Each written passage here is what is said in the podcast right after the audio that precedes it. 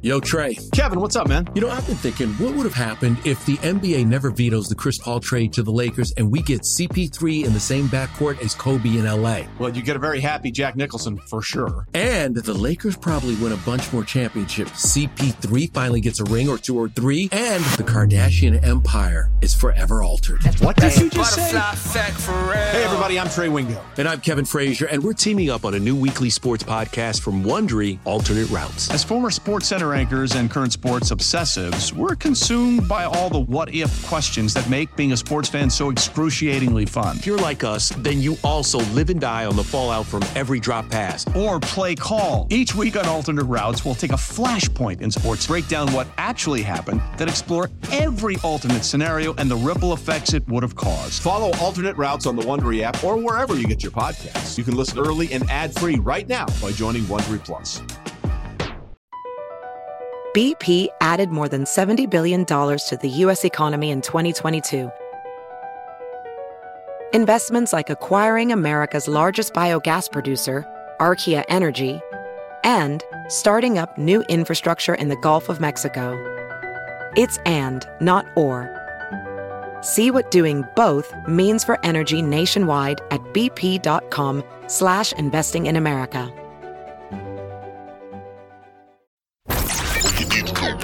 Know what's happening? It's time to get in the huddle with Carl Dukes and Jason LaCanfora.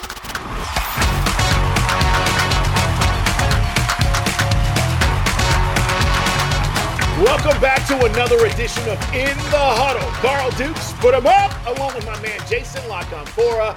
Of course, we're here to talk football. Guys, we got 3 weeks left. 3 weeks of the NFL season.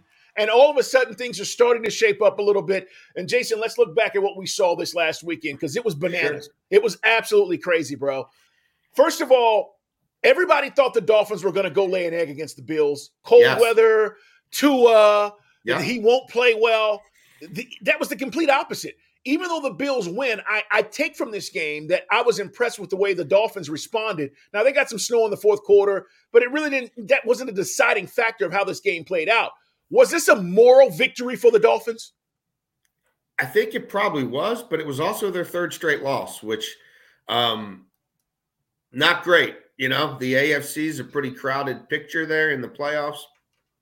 I think there's more quality teams in the AFC than the NFC.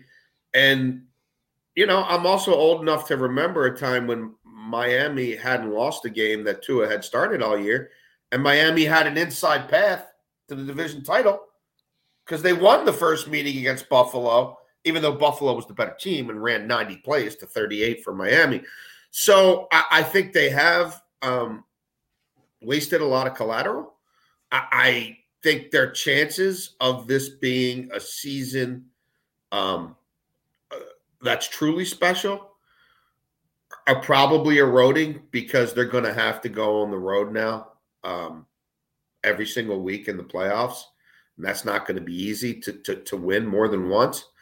But in terms of the overall sort of development and building of their football program operation, in terms of getting out of the dregs and looking like a team that with another good offseason could even build on this more. Yeah, I'm buying all that.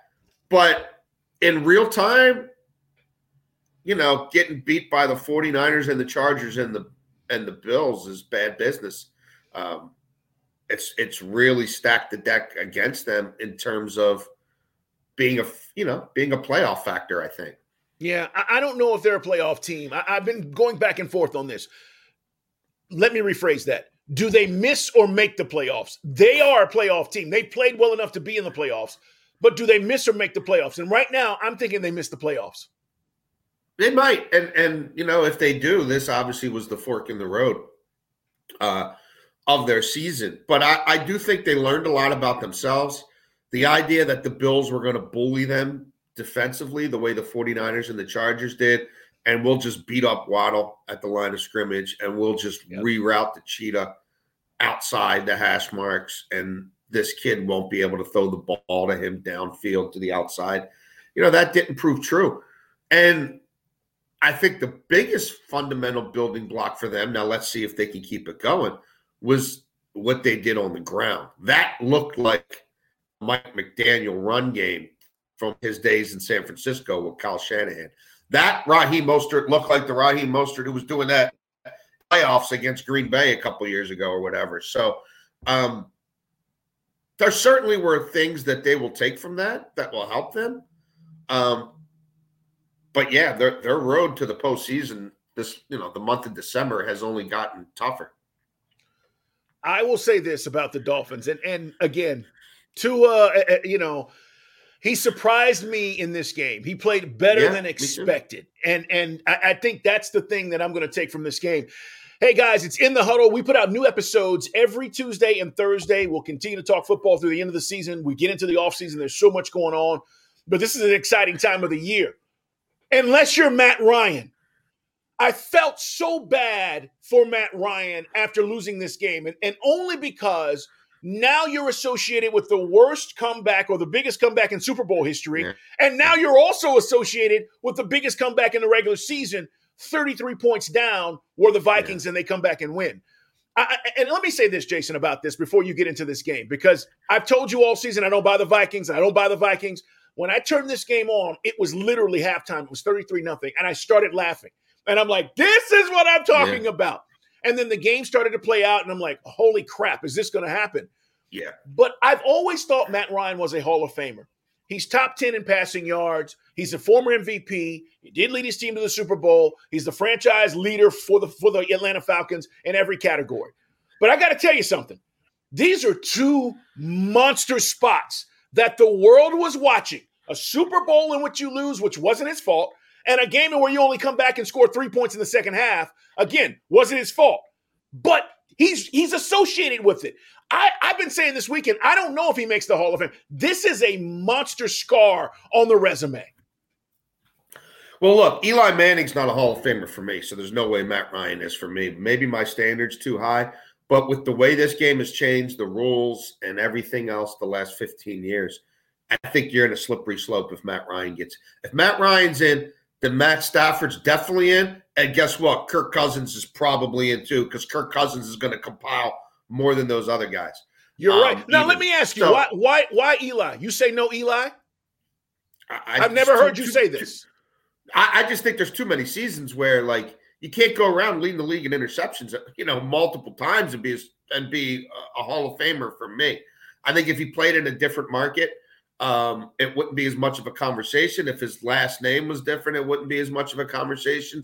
And that's taking nothing away from the two postseasons where they had glory. But there were a lot of seasons where, to me, he was a league average at best quarterback, and there were a lot of seasons where he wasn't even that. And he's someone who, in my estimation, sort of like you're alluding to it, Matt Ryan, held on a little too long and wanted that job back from Geno Smith a little too much.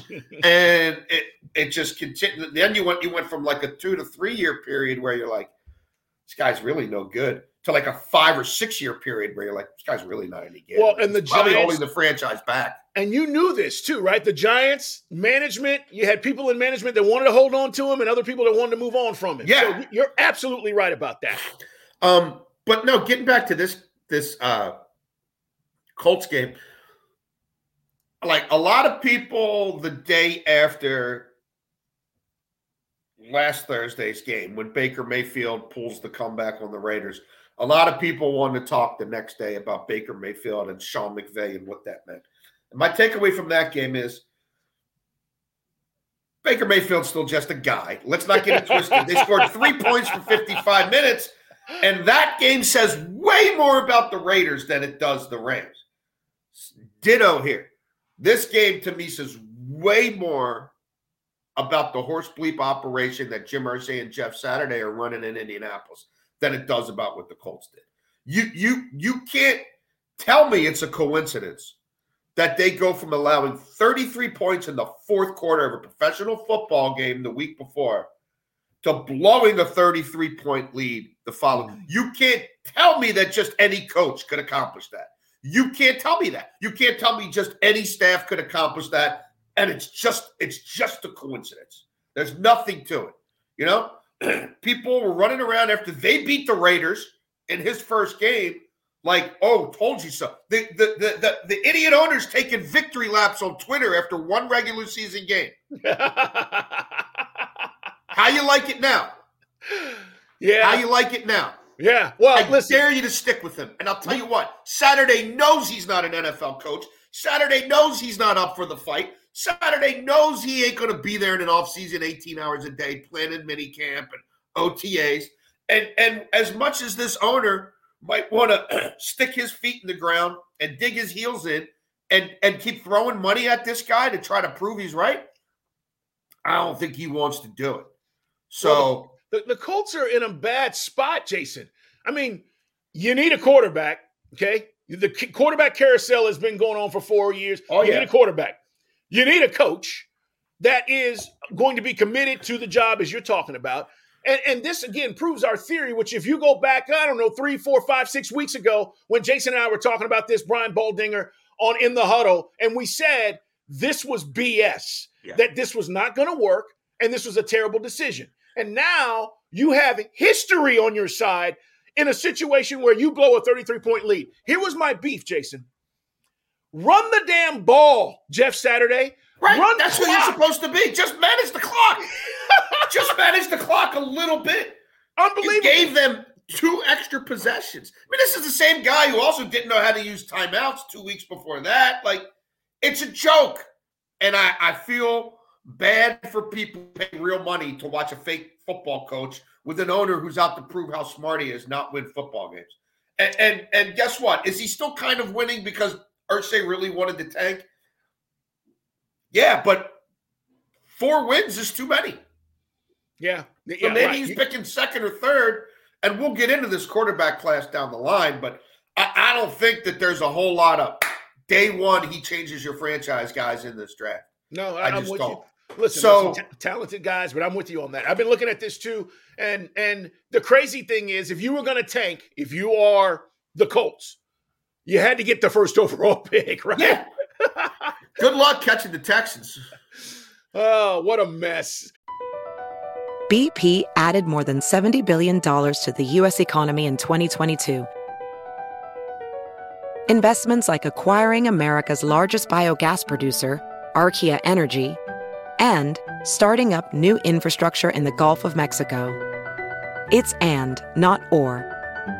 See what doing both means for energy nationwide at bp.com/investing in America.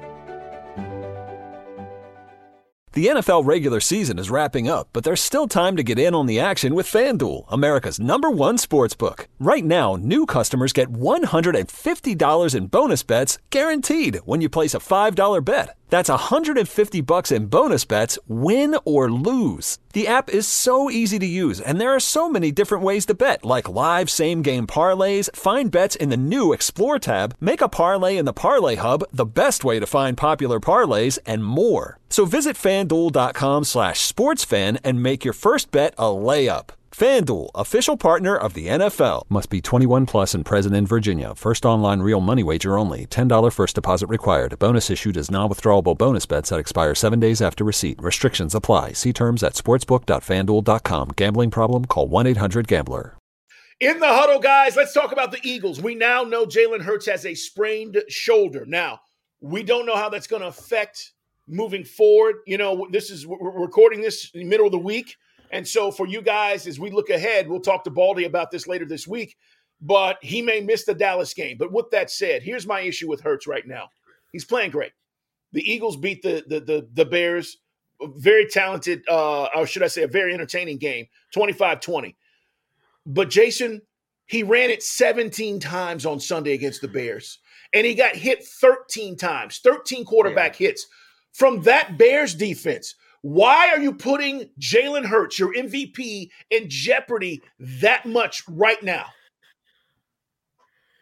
Yeah, that game turned into more of a dogfight than, you know, maybe some would have scripted it. The 2 early interceptions really hurt, and I think it turned into a, you know, sort of by any means necessary game instead of a, hey, maybe Gardner Minshew plays the fourth quarter game.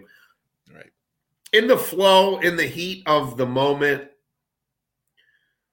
you know, I think sometimes you do get tunnel vision and you don't see the big picture and you lean into the option game, you know, and you give that young man the authority over the offense that he deserves, in which case he's going to do whatever he thinks he's got to do to win that football game. Look, I think they're the best team in football. I think they're the deepest team in football. And I think Gardner Minshew, I mean, I've seen a lot of guys start football games in this league. You know, we're looking at Kyle Allen and Sam Ellinger and, like, Colt McCoy. Right. Colt McCoy, Davis Mills. Yep. Tyler Huntley. Like, Gardner Minshew, to me, it might be like the, I don't know, 18th to 24th best quarterback in the league. Like, he's not the, like, if you want to, like, let's, like, if, like, you want to tell me that every team gets a starter, right? So that's 32, and then backup started 33. No, Gardner Minshew's better than any quarterback the Pittsburgh Steelers have. You know what I mean? Gardner Minshew's better than any quarterback the Texans have. Gardner Minshew's better than any quarterback the Colts have. Like, we could go down the line. So, like, do I think it falls off a cliff with Gardner Minshew? No, no. Playing Dallas, and now all of a sudden Dallas is a wounded animal because they messed around and almost found out against the Texans. Then they messed around and did find out against the Jags. Right. Yeah, it's a tough spot, but, like, I this line, like, went crazy. I mean, I think the line moved 8 or 9 points initially on the quarterback when it first news got out that Hurts might not be able to play. That's too much for me. Like, I still like the Eagles in this spot. And I think, you know, Minshew for a couple weeks, they'll be fine. And at 13-1, they've, you know, they've padded their resume, and they've got a head-to-head win over the Vikings. So I am sure that they will take the long view here and be as cautious as can be with this situation. And I think Hurts will be back in plenty of time for the playoffs. Yeah. And they'll be the team that I'll pick to come out of the NFC.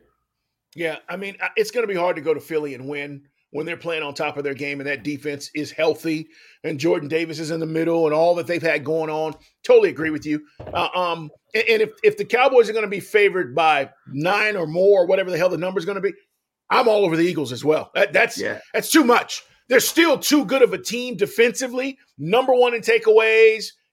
I can't dismiss all of that. Jason LaCanfora, Carl Dukes, it's In the Huddle, guys. Subscribe. Tell your friends. New episodes every Tuesday and Thursday. Let's talk about the Jets, Jets. They allow a special teams touchdown, Jason. Yeah. A game-winning drive. And they're finding new ways to break their fan base's hearts. We've been talking about the Jets, and I'm on them. I like what I'm seeing defensively.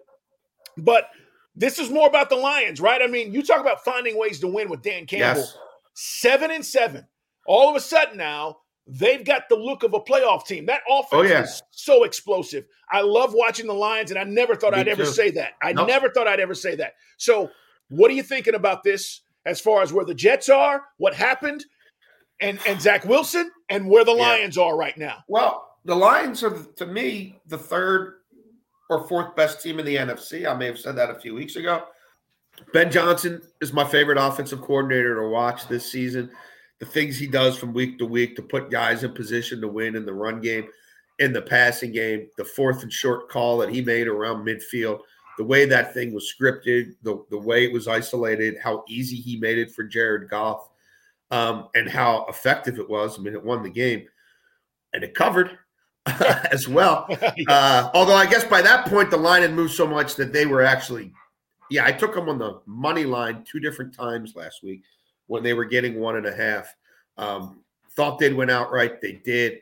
It's a gutsy win. This team for 1.5 years under Dan Campbell couldn't win on the road. Now they've won 3 in a row. Is the offense better in the dome? Yeah. Is Jared Goff better at home? Yeah. But you know, they go to Carolina this week. I think they can do it again. It'll probably be another low-scoring game. And they've made real improvements defensively. I mean, this was a team, Carl, that coming into November, like everybody's hanging 30 on them. It's just, do you get 33? Do you get 38? And now they're playing games in the 20s. They're making it hard for you to get to 21. knowing they're going to hang 30 on a lot of people on their day, especially when they're home. So, again, in that conference, man, once they get in, because I think they're getting in, it's not going to be too big for them. And the way they can – that offensive line, man, the way they can bully you, that stuff plays. Yeah, they're good. And they got multiple receivers. I mean, they bully you in the run game, and they can kill you in play action deep. They're an interesting team. They are. And Goff, give him credit, man. He's playing great. I mean, he's not turning it over. Yep. He's making the necessary throws you've got to make. The Lions right now, guys, with 3 weeks left, are the most interesting team in the NFL. And only because of all the things Jason just laid out. If they get in, just watch out. I'm telling you. I don't think any team in the league right now wants to face them in the first round, right? Because that's going to be a problem.